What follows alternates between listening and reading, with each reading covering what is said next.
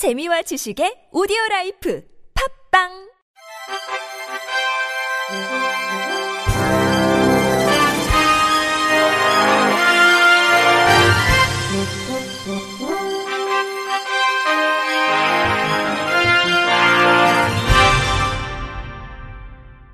청취자 여러분 안녕하십니까? 7월 둘째 주 주간 KBIC 뉴스입니다. 요즘 식당과 카페 가면 무인 주문기 어렵지 않게 볼 수 있죠. 인건비 절감 등을 위해 업소들이 경쟁적으로 설치하는데 누군가에겐 차별의 벽이 되기도 합니다. TV조선 박한솔 기자가 시각장애인과 동행 취재했습니다. 서울의 한 패스트푸드 매장. 시각장애인이 무인 주문기 키오스크에서 주문을 시도합니다. 일행이 도와주려 하지만 여기가 매점에서 식사, 여기가 테이크아웃. 혼자 힘으로는 쉽지 않습니다. 메뉴를 보고 손가락으로 선택하는 기능만 있을 뿐 음성 안내는 안 되기 때문입니다. 제가 눈을 가리고 키오스크로 주문을 해보겠습니다. 무인 주문기 앞까지 가기도 힘들고 음성 안내도 없어 주문은 막막하기만 합니다. 강윤택 시각장애인 권리 보장연대 공동대표. 메뉴가 굉장히 많은데요. 그거를 다 읽어줄 때까지 기다려야 되고 무인 주문기 앞에서 어려움을 호소하긴 고령자도 마찬가지.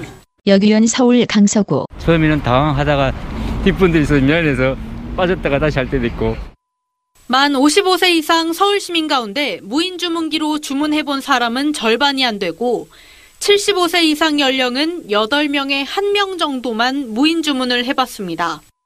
국내 상업시설에 설치된 무인 주문기는 2019년 8,500대에서 지난해엔 2만 6,500대로 2년 만에 3배 넘게 늘었습니다. 이 가운데 점자 블록이나 음성 서비스 같이 사회적 약자 지원 기능이 있는 기기는 10%도 안 됩니다. TV조선 박한솔입니다. 내년 1월 키오스크 접근성 보장이 담긴 장애인 차별금지법 시행령 개정을 앞두고 시각장애인들이 4년이나 기다릴 수 없다면서 국회에 문을 두드렸습니다. 시각장애인 권리보장연대는 국민의힘 김예지 의원과 함께 지난 수요일 국회 소통관에서 기자회견을 갖고 무인 정보 단말기, 키오스크 접근성 보장이 담긴 장애인 차별금지법 시행령 개정을 촉구했습니다. 김혜지 의원은 장애인도 비장애인과 동등하게 무인정보 단말기를 이용할 수 있도록 정당한 편의를 제공하기로 한 장애인 차별 금지법 개정안이 지난해 국회를 통과했지만 실효성을 담보할 시행령에서 많은 문제점이 드러났다면서 100명 미만을 고용한 대부분 편의점 등에 대해서는 2025년까지 2023년 1월 이전에 설치된 키오스크는 2026년까지 3년 유예 기간을 명시하고 있다고 짚었습니다. 김 의원은 시행령에 명시된 내용 또한 세세한 규정으로 새로운 기술 진입을 차단하고 실효성 있는 제품 상용화에 걸림돌 우려가 있다고 지적했습니다.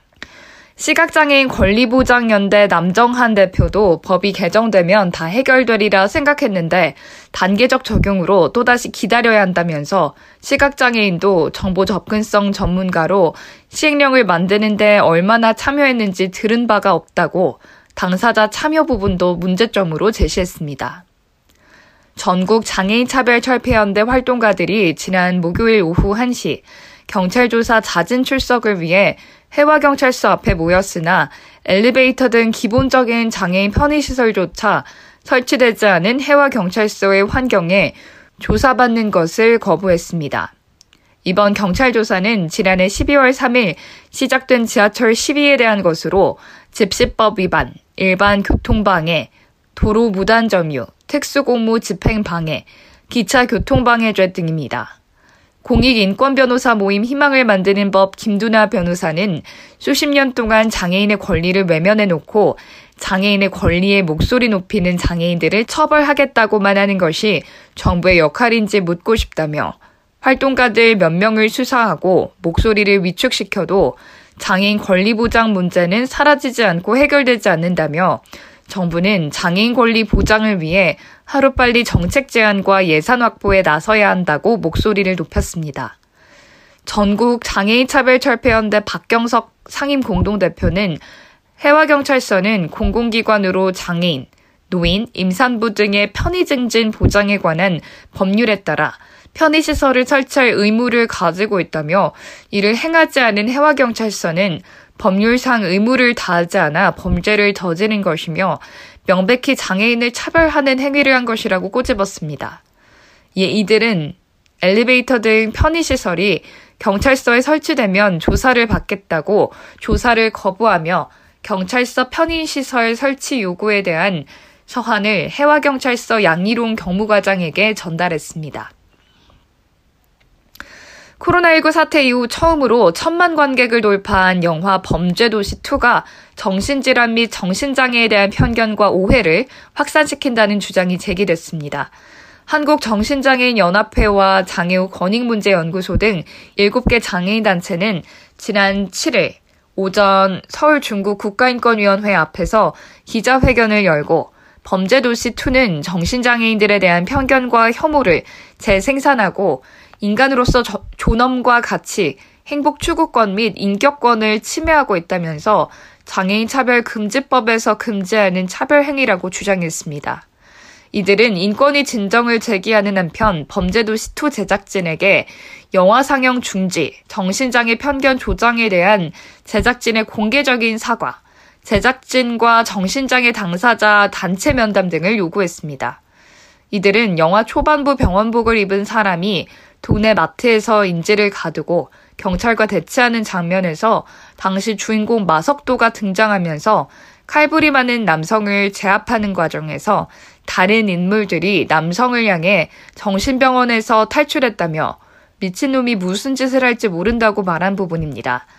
장애인 단체들은 정신병원을 탈출한 사람이 칼부림과 인질극을 벌이는 장면은 정신장애인을 폭력적이고 위험한 범죄자로 표현하고 있다며 예측 불가능하고 난폭한 존재로 인식하게 만드는 것이라고 지적했습니다.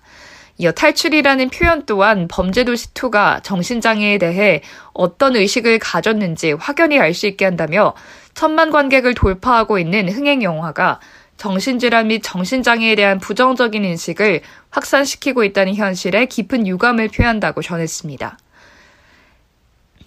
장애계 탈시설 요구가 높은 가운데 정신장애인 100명 중 74명이 탈원화를 희망하는 것으로 나타났습니다. 정신장애 당사자를 대상으로 설문조사를 한 결과 89.3%가 정신의료기관 입원 경험이 있는 것으로 나타난 가운데 당사자의 64%가 퇴원, 퇴소 계획에 대한 상담을 받은 경험이 없다고 응답했습니다.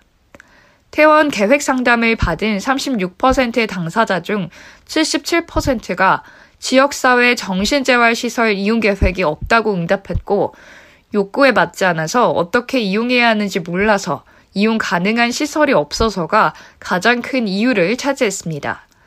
탈원화에 대해서는 동의하는 비율이 매우 동의함 28%, 동의함 46.67%로 전체 74.67%로 시설 유형별로는 정신재활시설과 정신의료기관은 탈원화에 동의하는 비율이 각각 92%, 90%로 높은 반면 정신요양시설의 경우 동의하지 않는 비율이 58%로 오히려 높았습니다.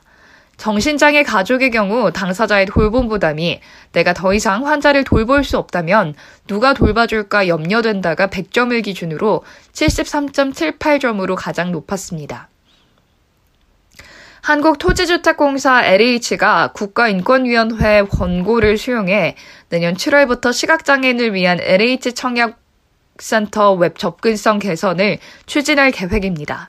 앞서 인권위는 지난 2월 24일 한국토지주택공사 사장에게 LH 청약센터 누리집 운영에 있어서 시각장애인이 차별받지 않도록 분양정보 안내문, 시각자료 등의 대체 텍스트를 제공하는 등 한국형 웹 콘텐츠 접근성 지침 2.1을 지키도록 권고한 바 있습니다. 인권위 권고에 대해 한국토지주택공사는 시각자료 대체 텍스트 제공을 포함한 LH 청약센터 누리집 재구축 용역 발주 계획을 제출했으며 웹 접근성 표준에 따른 누리집 서비스를 내년 7월부터 제공할 계획임을 밝혔습니다. 한국장애인개발원이 제4회 유니버설 디자인 아이디어 대전 작품을 공모합니다.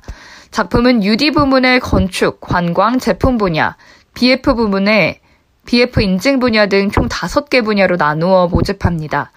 건축 분야 의무작은 모두를 위한 휴식이라는 주제하에 휴식, 힐링, 여가 등과 관련한 다양한 요소를 제시해야 하고 관광 분야는 공원, 놀이터, 문화재 유원지 등 관광지 내 시설 디자인을, 제품 분야는 생활용품, 사무용품, 레포츠용품, 키오스크 등 제품 디자인 또는 서비스 디자인이 드러나야 합니다. 참가 자격은 개인 또는 3인 이내 팀으로 오는 25일부터 29일까지 고무전 웹페이지에 신청서와 작품 설명서, 작품 판넬 이미지를 등록해야 합니다. 접수된 작품은 1차 서류 심사 후 선정된 작품에 한해 2차 공개 오디션을 실시해 최종 수상작을 선정합니다. 시상과 전시는 11월에 열리는 2022 디자인 코리아 페스티벌에서 진행하고 각 분야별 대상 수상자에게는 부처 장관상이 수여되며 수상자에게는 대상 300만 원 등 총 1,950만 원의 상금이 부상으로 지급됩니다. 이상으로 7월 둘째 주 주간 KBIC 뉴스를 마칩니다. 지금까지 제작의 이창훈, 진행의 유정진이었습니다. 고맙습니다. KBIC.